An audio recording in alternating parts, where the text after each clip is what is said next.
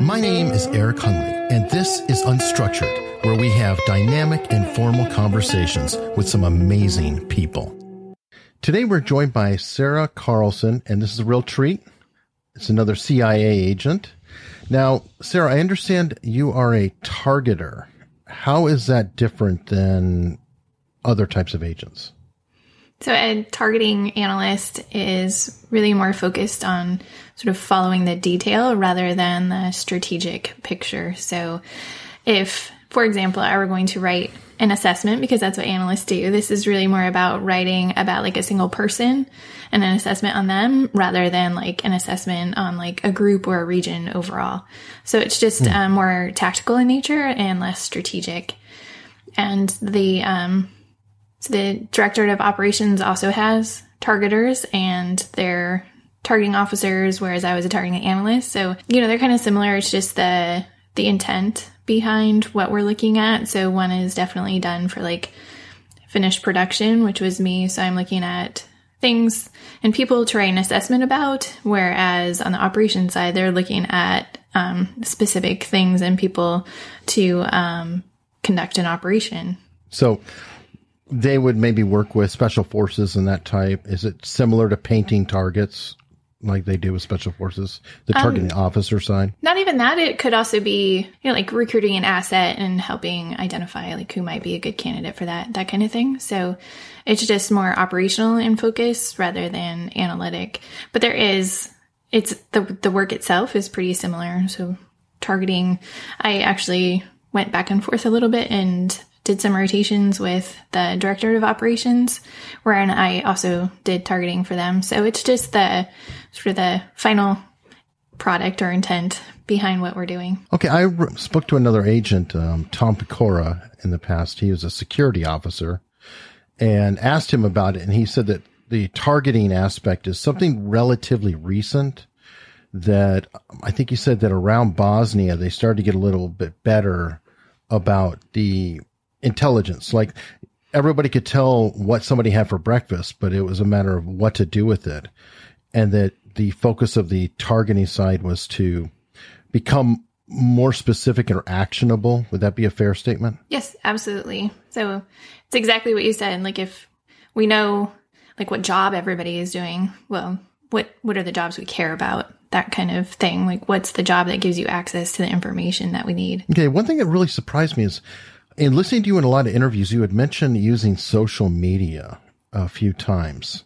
Can you go into that a little? I imagine that that's not a, a trade secret since it's kind of public information by its face. No, um, we I actually relied on social media quite a lot, especially in Libya, and part of the reason for that is that a lot of the Libyan groups used it to write about their plans and intentions. So, you know, like the CIA is as an organization organization is built to um, collect secrets. You know, it's the sure. covert the covert information. So um, all of that was public. So it's not something that we would put in like an intelligence report. So I was looking at social media to find all the public information, which was readily available. So I was putting together um, reports. So it wasn't solely based on that. There was other information as well and intelligence but um, using that as a way to really get that more tactical level information on what was happening. So I would, I'd be looking at like, you know, there's a protest in downtown Tripoli and somebody might be there and be tweeting about it, for example, and showing like, you know, the street corner and what it looked like and who was there and why they were protesting and and so then that would be information I could share with like the security officers who might be driving around the city that they should avoid that street corner. I've had a couple other people go on. Was it literally giving you the ground truth, so to speak? It certainly helped.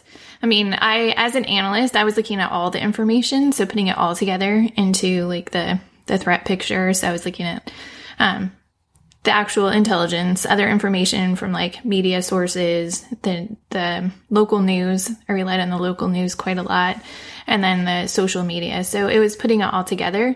Um, I don't like to rely on just one source of information to make decisions on because that um, could be faulty information. So it's, you know, putting it together into a whole picture and figuring out what's actually going on. Okay. Were they relatively loose with information? It just seems surprising that it's like, well, let me go check Twitter and see what's going on. Was it just kind of because of a casualness between people?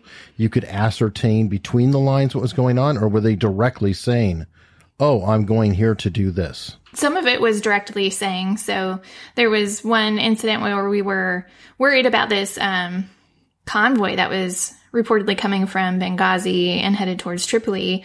And I was particularly worried about it because part of that convoy was associated with Ansar al Sharia, which was the terrorist group that conducted the Benghazi attacks that killed the four Americans.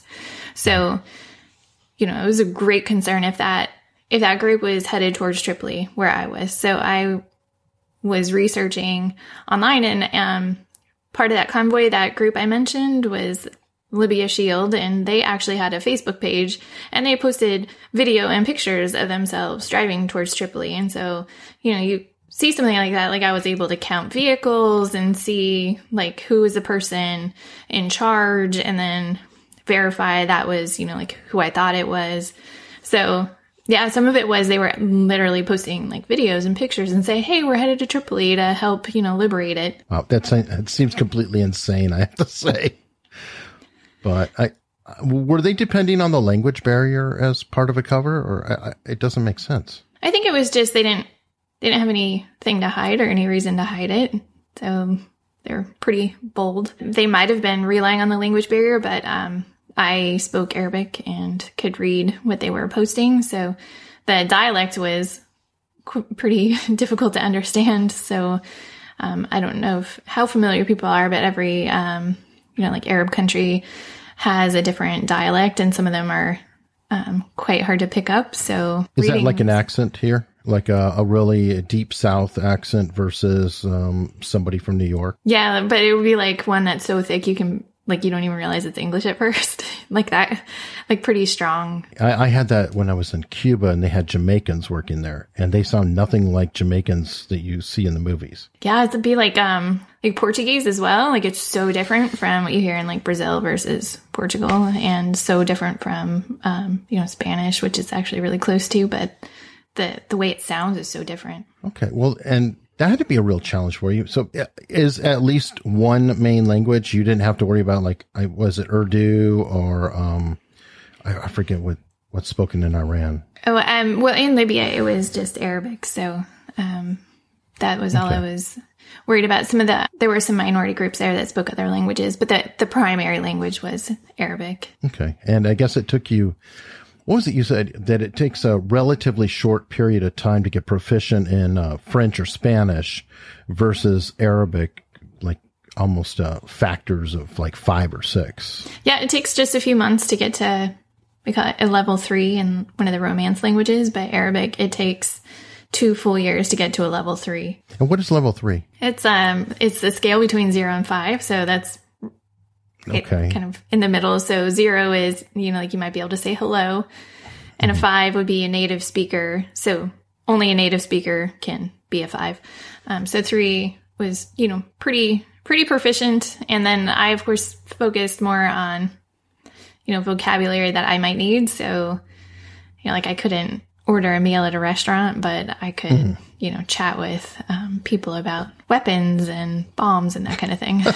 well, you focus more on reading, if I recall, right?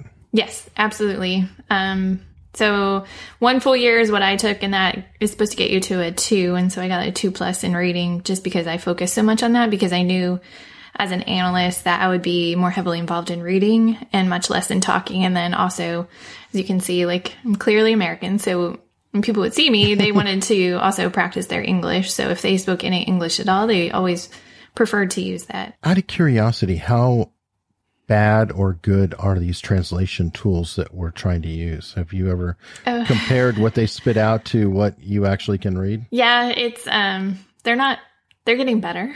um I think like Google Translate I I tend to rely on a little bit more, but there are other, you know, there are words that have multiple meanings. And so that's when you get really messed up. So like Mali is a country, but it also is related to money and finance. And so, um, if was like a headline or a sentence with that word in it, then it might translate it as one or the other of those rather than um, Mm, okay. the correct one. So, you know, stuff like that. So it could be helpful to you, but it's not necessarily perfect. Definitely can't rely on it. But I mean, another good example is like Al Qaeda is the base. So, like if you were talking about a literal base, like at the Air Force base, then then it would make sense to um, translate it. But um, you know, when it's talking about the group, you don't actually want to call it the base. You know what I mean? It's just um, you have to pay attention to like proper nouns in particular. Since I'm slow and I really don't know a lot about what was going on with Libya, you you named the one group who attacked in Benghazi. Can you describe, generally speaking, without you know revealing secrets, what was going on there? Yes. Sorry, that's such a Well, big we'll question. Well, we'll start with the, I guess they went into a civil war and Gaddafi died. One question I have is why did we let him die? I don't know if that's something that you looked into, but it seems like he was playing ball and things spiraled out of control after that. Well, um, so the U.S. supported NATO in in the intervention, so we were um, heavily involved in his removal, and then, you know, I think he was being pretty cooperative, but I think with the Arab, Arab Spring, that kind of changed the tide and and U.S. foreign policy, and I don't, you know, I don't know why they, the it was the Obama administration at the time. I don't know all the ins and outs of why they decided to help with the intervention or to lead it, but they they did. Okay, and so, so, but you can speak to after that because I figure you what you were dealing with was after his death. Yep. The country is unstable. Would that be a fair statement? Yeah. Um you know, he was a dictator, so he's very controlling and he maintained um, law and order through any means necessary. And so when he was removed, that left the country pretty lawless. So the terrorists, um, I think he had been pretty well isolated out in the east in Derna and, and to a lesser extent Benghazi at the time when he was when he was there, or forced out of the country. So a lot of them went to you know um, elsewhere in Africa or to fight in Afghanistan. And so, you know, once he was removed, then that took away a lot of the law and order. And so a lot of the groups kind of felt like they had autonomy to to expand and to start training again. And so Ansar al Sharia was the main terrorist group that I was looking at, but then there were also the militias and then there were all all the shades of gray in between, you know, like a militia and a terrorist group. And I think um, so much is done in Libya based on personal relationships. So one guy might have grown up with his buddy, and one is in a militia, and one was in a terrorist group, but they still work together because they know each other. So there, were, there was a lot of gray area in that regard. Tribal. Yeah, um, very much so. There were many different tribes, and then the tribes had the militias, and so the militias were actually more loyal to the tribes than to the government. So when the Libyan government um, started to reform, um, there were there was a Congress, and then there was a president and prime minister, but they didn't really have the authority of the pe- people. You know, they weren't elected, and so it was um, an interim government that was set up, and then as How, they- how was the government set up, if you don't mind my asking? Uh, you said that they weren't from the people. Who put them there? Was it NATO installed? Or? I, I believe NATO or the UN. I honestly don't know. Um, I just can't recall right now. I should know that. Um, but it was an interim government, and so they, the people, as the year went on, and the government tried to extend their mandate, they grew more upset that they wanted to have, um, you know, a democratically elected government, and um, the the interim government had brought in the militias wholesale, and so they didn't um, integrate them into like units. So like a militia became a unit instead of part of um, the, like a larger military, and so that created a lot of problems as well. dual loyalties in. So you had the militia s- supposedly working for the government, but at the same time they had their homies, so Yeah. to speak. And really, ultimately loyal to their tribe. Okay. Out of curiosity, was the government founded by some people who had already been in the government before? And I bring this up as a comparison because after Iraq and Saddam fell, the Ba'athist regime was pretty much pushed out.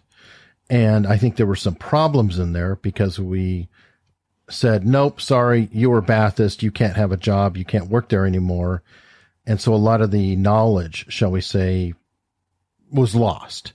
Was that the same situation or was there a different situation there? It was sort of similar in that there were people that were like part of his family or that were quite um, close to Gaddafi that were forced out.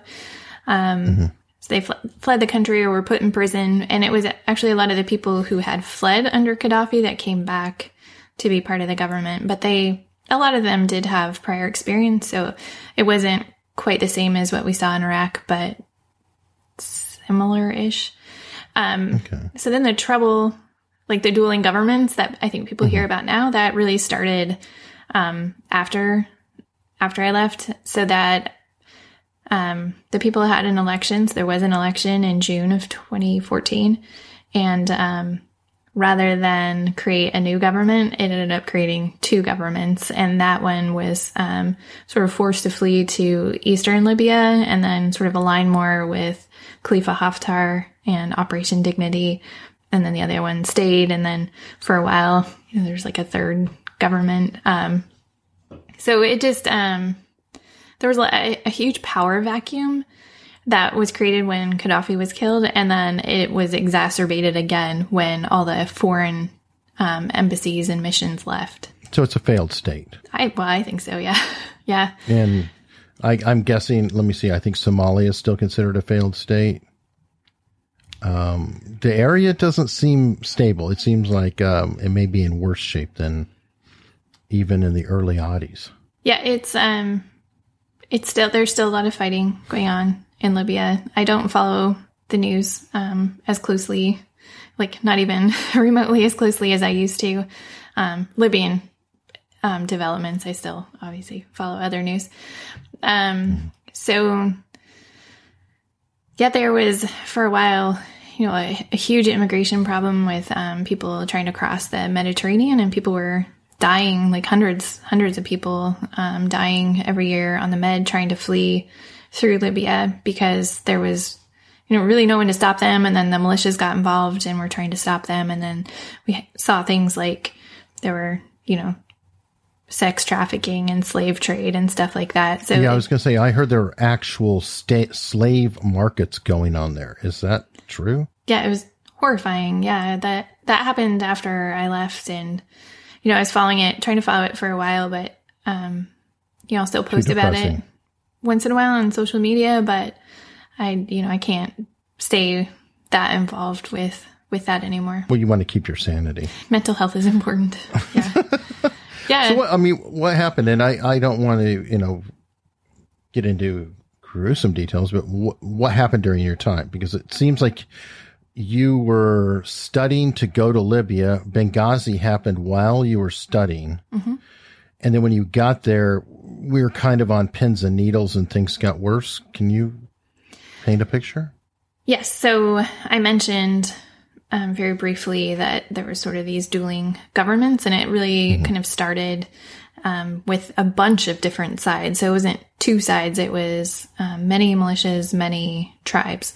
And so as an analyst, I was looking at them to see like who who had the most power, like who did we need to worry about, and um, like there were definitely deepening divides. And then as those divides deepened throughout the year, I started to see sort of two sides forming, and that that was much more problematic because throughout the year, you know, like if if one tribe or militia tried to take power, they they might be able to take it, but they couldn't hold it. They couldn't like establish a government and try to maintain control of the entire country. They might be able to control like a block or something like that.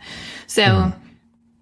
as the divide deepened and like these two different sides were forming, they started to gain a lot of um, power, a lot of people, um, a lot of resources. Um, and so it was really when those two sides started fighting each other that um, it, it got really bad. So that was in July of 2014, and um, they actually called us. So Operation Dawn was the other sort of the other side, and um, you know, the other side. You mean like there was Operation Dignity going on in okay eastern Libya with Khalifa Haftar, and then in um, in Tripoli.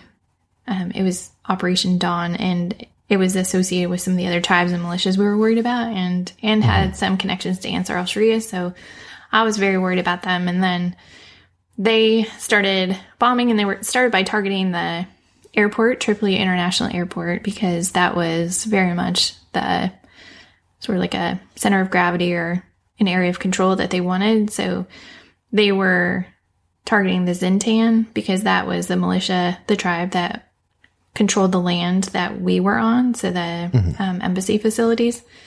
And um, so they called to let us know they were going to start the civil war the next morning. Um, which again, like we talked about, like courtesy, like posting stuff on social media, right? Like they posted that too, that they were going to target hmm. the airport. And so they did. And that was really what kicked it off. So, you know, they destroyed a bunch of the planes that were there, and um, there were hundreds of rockets being fired. So, wow, you know, Gaddafi himself had a lot of stockpiles, and like going back in history, you know, they were state sponsor of terrorism for quite a few oh, years, yes. and they had that, you know, like bioweapons program and everything. So Lockerbie, um, yep, yeah. So there was the country was flush with weapons and um, rockets, and so once they started firing them, it really became apparent that there there really wouldn't be an end to their supply anytime soon. So they were firing, you know, hundreds of rockets a day. Um, there was a lot of small arms fire as they were sort of engaging. Was it a lot noise? I'm I'm curious about something. Uh, was there a lot of noise? Like, you know, my only reference is movies, and I was in the army, and I know a lot of a lot of it is just pure boredom. I'm guessing that you weren't spending every day with rockets flying overhead continuously. It was probably patches, or so was it every day? Throughout the year, it was patches, and okay. it was increasing as the year progressed. So the first rocket attack was in April, and then there was one other in May, and then in July, when the fighting really kicked off, it was every day mm. after that. And what were the people doing? I, I, we don't tend to ask, but what about the Libyan citizens? What what was their life and situation like? Were they on the side watching, or were they ducking for cover? What was life like for them? I think um, most that I knew or was aware of were just trying to sort of keep their head down and and keep living their life as best they could. I think um, the people were quite frustrated because this came, you know, years after Gaddafi died. So, and now it's been, gosh, that was 2011. So it's been yeah. nine years that um, they've been living in this situation. And I mean, you could still see like from from the intervention, from the revolution, there were like bombed out buildings everywhere, and um, you know bullet holes in the buildings, and so it was, it was not nice living conditions. And then as the different groups were trying to you know do power grabs, the people were getting caught in the middle. So it was everything down to like neighborhood militias trying to maintain control of their neighborhood and sort of their law was the law because they lived in that neighborhood. So, you know, depending where you lived, it could be quite difficult. And there were other things that happened where, like, when um, one of the minority groups shut down the man made river, which is something that Gaddafi had built. And so um, they were doing it again as like a control power um, grab and the the result was that it shut off water to Tripoli. So there were you know long gas lines. There was no electricity. There was. Um, How do people eat? You see, I'm I'm just you know, it's hard to imagine. I mean, we are. Well, I'll speak for myself, fat, dumb, and happy. But how did the people actually get food on the table for their family? How did they work? Did they have jobs? I mean, what what was it like? I think they were still trying as much as they could. We were bringing it so USAID was pretty active there, and a lot of the the foreign governments were you know providing assistance as much as possible. People so we were, bring food into them. People were still um, you know going going through the motions of of daily life, so you could still go to the market and get food.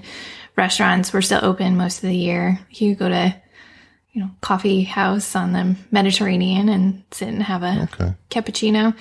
Um, and that was most of the year that I was there. But then, you know, I d- I don't know what it's been like since that Civil War really started in 2014 and, and how bad it's gotten. Mm. So I, think it's a, a very difficult living situation. It's a shame. So now up on up till the last day, essentially you said they announced to you, oh, by the way, tomorrow's the civil war. Uh, better do something. What happened? so they called in. They wanted to let it. The reason was they didn't want us to think they were attacking us. They were letting us know it was going to be the airport. It's just that we happened to be close, and anybody. Okay, so they were careful. They weren't suicidal. No, uh, but you know, aim wasn't great, so we definitely got got hit with stuff. Um, it was like indirect fire, which is like the worst term because it's it's direct. You know, they they might not mean to aim sure. it at you, but it still hits you. Um, luckily we didn't get hit with any of the the larger grad rockets, but we were hit with like mortars and anti-aircraft artillery. So um, that it started. We were there. So then we were there two weeks during that heavy, heavy fighting, and um, there were other things. What was that like? It was very scary. Yeah.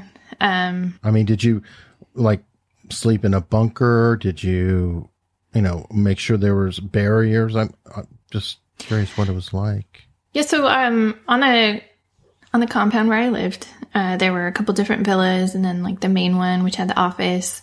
the top the main one, the there were Marines there, and they had a 50 cal, and it was like pointed right down the street, and that was in direct response to what happened in Benghazi. So sort of direct line to the front gate. So if if somebody attacked the front gate and was able to breach that gate, then they would be there to to stop them with a 50 cal. Um, and then there were villas on either side. So I lived in one of the villas and you know had a bedroom. The center of each was a staircase, and um, I think construction is very different in North Africa. So the buildings are like rebar and um, concrete, like really so like thick walls. So in the center is the stairwell, so it's even more protection. So we used the um, stairwells as a bunker. Um, mm. If it was hit by a rocket, um, we would have died. There's really not mm. a defense against those um, larger rockets that were coming in, but it stopped the smaller stuff. So we just put um, like sandbags up one side and then sort of sat huddled back there um, during some of the heaviest fire.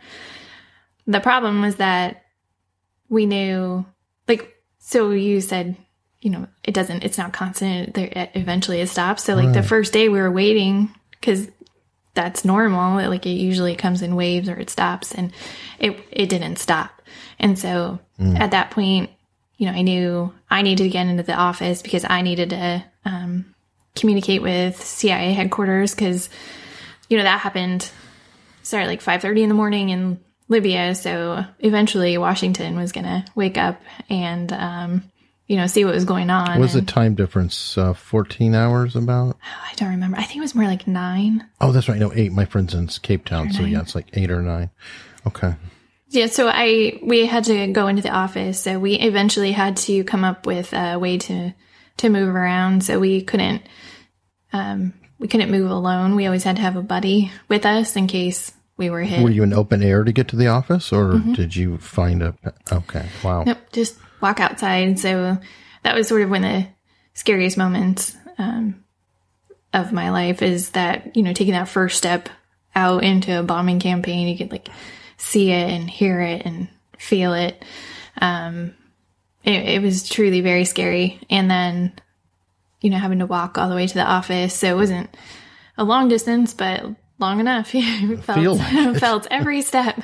Um, so yeah, that was. How, how, did you cope? I mean, with that, did you just focus so much on I have this mission and I've got to get there? It, kind of distract yourself with momentum? Yeah, I think that people who were able to handle it better were the ones who were really busy.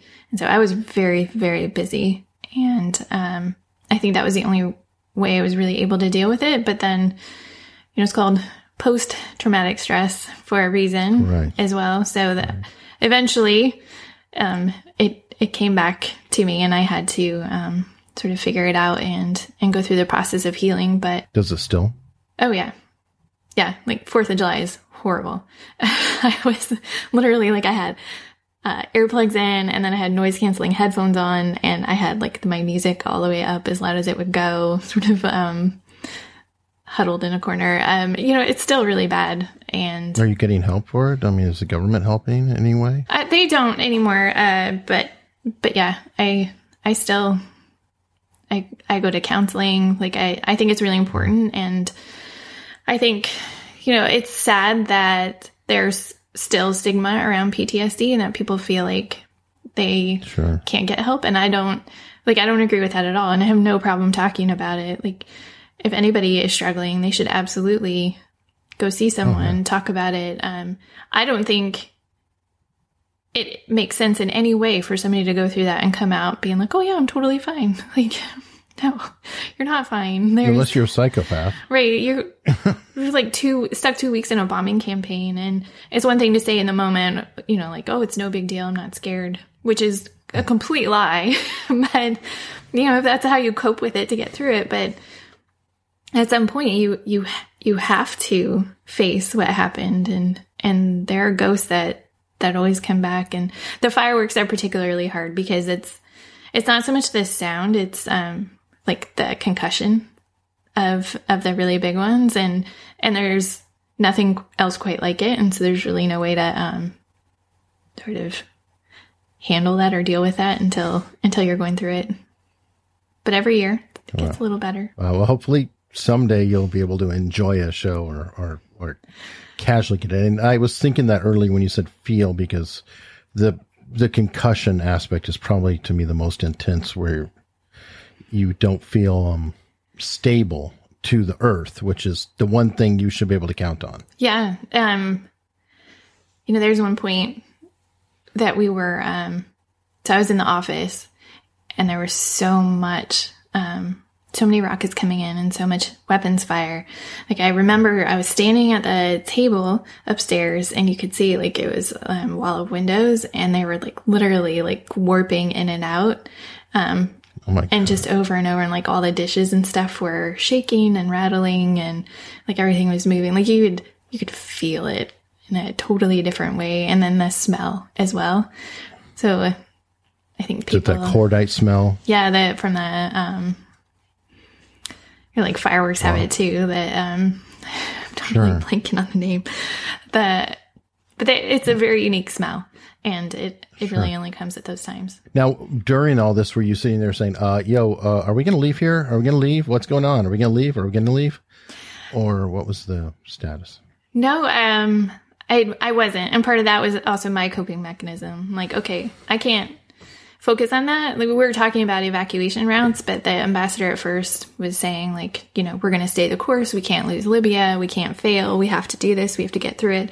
And so, um, yeah, I couldn't think about it as like, oh, we're definitely going to evacuate. I had to think about like, how do we how do we get through this? How do we identify the threats and and make sure that you know I keep everybody as safe as possible through the information that I can gather? And so, um, it was it wasn't um the first choice, and so then we were looking at other things like, well, maybe we fall back to another location and consolidate. Like, how long can we shelter in place? Like, how much? Not how much can we take, but like literally, how long is the food and water going to last? Because we couldn't get more. It was a siege, kind of. Yeah. Yeah, there was no way to have somebody bring in more. There was no way to um, go out and get more. And so it was literally like as long as our food and water would last. And then there was the other issue of like medical evacuation. So if somebody were hurt, which was a high probability in Sure. a bombing campaign, then um, we would need to be able to evacuate them. And so um, the hospital that we sort of relied on to take people to was bombed, and um, some of the doctors were killed pretty early on as well. And so, you know, that was not an option. So we were going to have to medevac somebody um, if if they were seriously injured, and we didn't have a way to do that. And so those were some of the decisions that actually prompted the need to evacuate. And then, um, you know, once the embassy facility started getting more like sustained impacts from that indirect, indirect, direct fire, then um, that's when it it really changed. Okay. It's uh, indirect direct makes me think of like a friendly fire, which is Like, not so not friendly. friendly. Yeah. Craziness. So then you guys finally decided to evacuate and it wasn't uh, a straightforward trip out of town, right? No, it was not. Um, so we had looked at a, a bunch of different routes, and the one we ended up taking was the one the ambassador chose. And so we went sort of south through Libya and then down and around and came up into southern Tunisia. Um, So it was a kind of a big dip and then back Is up. Tunisia an ally? What, what is their status with us? Um, yeah, we have our embassy there still, and um, I think it's a friendly, pretty good relationship with the U.S. Okay, well, I was just wondering. Well, I'm guessing it's not bad. I don't hear much about them. It's like I, I've heard of Togo being an ally, and I was like, Togo, what's that? so I know that there's, you know, the only thing I know about Tunisia is they filmed the uh, first Star Wars with uh, Luke Skywalker in there. Yeah, I think I mentioned in the book that I, we were on the convoy out, and it was you know these many cars all filled with Americans driving through these like tiny little villages in Tunisia, and I was like, it's it's probably the biggest thing they've seen since Star Wars. so it was kind of fun to to see that, and they were like literally sitting out on their front porches and like waving, and it was kind of surreal but cool. That's crazy. Now, when you got to Tunisia, I, um, I guess you weren't necessarily welcomed by our own place. No, it was um one of those moments that like I was so angry, so deeply angry. Um you know, we had finally gotten to Tunis and the US ambassador to Tunisia had decided that um he didn't want any of us to stay and like that's perfectly understandable that that's a lot of extra Americans running around in the country but um you know just to have a night's sleep or to get some food um we didn't have that I don't get it. Why, why was that? I mean, it, that does seem a little odd. I mean, was it an image thing that there I it I like don't know. invading force? Or? I never heard a, heard a good reason for it, um, but I have zero respect for that man. And um, it was really quite traumatizing to get there after going through so much and, you know, really um, helping to save all those lives of all those um, embassy people. And then Sure. to get there and have them say, you know, like, you can't stay here, you have to go um, and just being so thoroughly exhausted. So I, I did end up staying one night. Um, but of course that was, so we got there like Sunday morning. So it was like eight in the morning. And so it was not, not a relaxing stay. Um, I think Right. everybody was still so wound up on adrenaline and, um, just sort of slept fitfully. And then, um, like I had to book my own, um, plane ticket to get out of the country. So it was like sitting in the hotel lobby, like trying to get a ticket and um, get out of there. And it, it was just kind of all surreal. And I don't, I don't understand the reason for it. Why they had us leave so quickly. Why we couldn't stay. So you had to book yourself. There, there was no government uh, travel agency or any kind of booking at all. Not for that.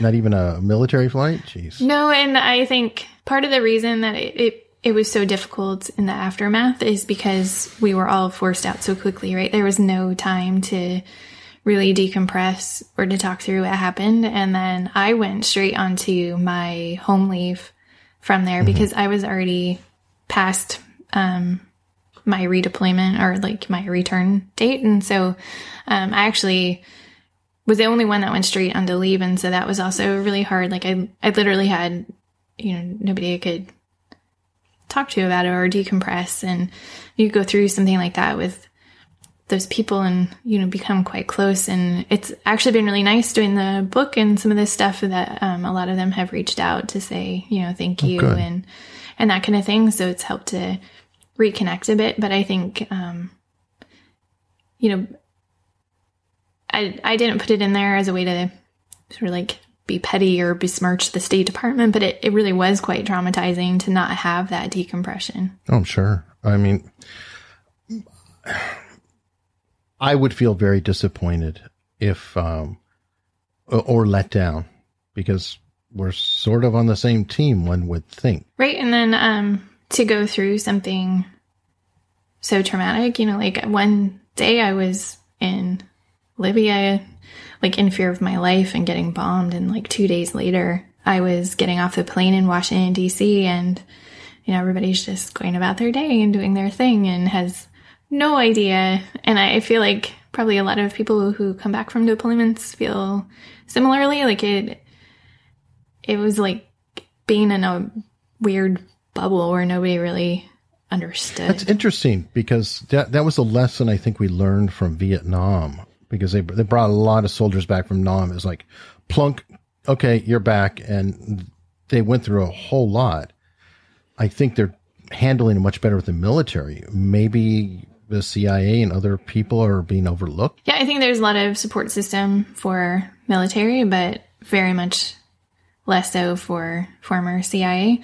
There's sort of an unofficial network, so I have been able to connect with people um, who are former CIA officers, but it's been a process to sort of find them and and connect again. And I, I don't know why they haven't developed a better program for that. Um, but they haven't. I have been able to connect with some that are specifically for the military, and that's because I have oh, a strong military family and um, background. So um, I mentioned sort of at the end of my book, I volunteered with TAPS, which is the Tragedy Assistance Program for mm-hmm. survivors. So they take care of um, Gold Star families, and they're always looking for um, counselors um, who've had the sort of war zone and military experience. So oh, good. I didn't have military, but um, they let me volunteer, and so I was able to um, help with them. And um, you know, there are things like that where I think it's so important also to to give back and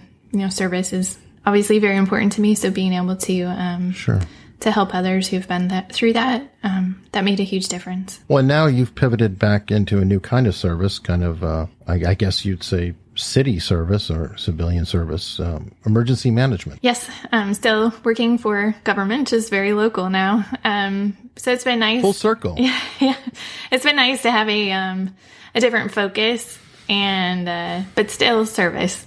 And like I said, it's really important to me. So I'm able to um, help with all hazards now and like really apply like what is it really like to go through an evacuation and um, how do we plan for that in a city in a U.S. city, and so that's been um, good and and interesting and different than intelligence, which I really didn't want to do anymore. Um, but yeah, so right now it's it's very much focused on coronavirus and the response to COVID nineteen. Okay, and uh, are you also having to respond with the other outbreaks uh, that are going on, the protests and things of that sort, or is it primarily coronavirus? For me, it's primarily coronavirus, but emergency management is also responding to um, the protests and riots that have been occurring. Um, so civil disturbance is one of the emergencies that we plan for. And so um, a lot of that has to do with um, messaging that's sent. So um, with emergency management, it's really coordinating the response with police and fire. So um, emergency managers don't direct anything. We don't tell the people what to do, but we convey the messaging. Mm-hmm. So, um, and help with the planning. And so it's really more about like sending out an alert if um, if we need to. I have an off the wall question on that because you're in a unique circumstance. You've been in what I'd call a war torn country. I don't know what else to call them. Yeah. And you see what's going on now with the Chaz and the Chop and some of the uh, violence. Now, we're getting media accounts of horrible violence and really bad pictures. But do they even compare in a whit to what you saw in an actual war torn country? Yes and no. um, no, in that um, we d- we don't want the U.S. to become Libya, um, and anybody who has deployed, I think, would very much second that. Um, it's it's a horrible way to live. Um, in the Chaz or Chop, there have been shootings um, and a couple of deaths, or at least one death, um, but a, a, few shootings. And so it's not the same as, you know, like getting bombed or like actual force on force sure. Um, fighting, but it's it's the beginning of something and something that's not good. Um, you know, creating. You worry about this. I do. I worry about it a lot. Um, creating an autonomous zone and being allowed to do that. Um, I, like I was really disappointed in Seattle for allowing them to do that, and it took a lot of the attention away from Black Lives Matter, which, um, like also really upset me that you know they need that attention and and then they kind of um, hijacked it and so that was really upsetting to me that they were even allowed to do that. Well as an analyst it would almost seem like something you've seen before when you have all those different groups like you saw in libya i do not think that the violence had anything to do with black lives matter i think that was agitators who intermingled and yeah saw an opportunity. Yeah, and um, I honestly, it's more with coronavirus that I see sort of the deepening divide, um, and and I think some of the the pro- the protests I think are a separate thing. We've always been, I think, a strong culture for protesting, and and that's part of our constitution mm-hmm. and the right to assembly, and so, um, like the the protest actually worry me less than sort of this deepening divide over coronavirus and how like mask has become political and um, the new four letter word. And so when I see such strong um, opinions on on polar opposite sides like that that's the part that actually worries me more um, and that it's become so political and that there is definitely a divide and and i that's the part I worry about. So on this happy note, really depressing. Sorry. No worries, no worries. The book, if you want to read about happy times in Libya and escaping uh, on the edge of your seat with them barely, it's in the dark of war. And where can people find out more about you? I have a website, so it's my name. So it's www.sarahmcarlson.com and um, there are links to the book in there and um, yeah and also social i think you're on instagram and twitter and yep all, all the that. all the social so i think i use twitter the most but you can also find me on instagram and um, facebook and thanks for listening and if you like what you heard please consider subscribing for free and i mean for free it is always free there's no billing, anything else. You can subscribe in your player of choice, which is probably right in your hands, or you can go to unstructuredpod.com, and there are plenty of links there. Thank you so much. And in the spirit of sharing, here's a couple more shows you may want to check out. What Was That Like might just be the most intriguing podcast you'll ever hear. Each episode is a conversation with a regular person who's been through an extremely unusual situation like Jeremy, who was bitten by a rattlesnake, or Jennifer, who accidentally killed someone, or Luke, who got caught smuggling cocaine. Real people in unreal situations. Listen and subscribe at whatwasthatlike.com. I did not grow up with very much money. Money's energy. Money is something that, that really scares me. You had about 60 grand in debt. Money isn't the answer. Somebody should just give me a lot of money. My dream was to be the WWE wrestler, but you realize that your dreams change over the years. Money is a tool, it's a key to a gate. And at the other side of the gate is the things that you really want to do with your life. It's the things that matter most to you. It's pursuing those values that make you ultimately happy. Listen to Inspired Money at inspiredmoney.fm.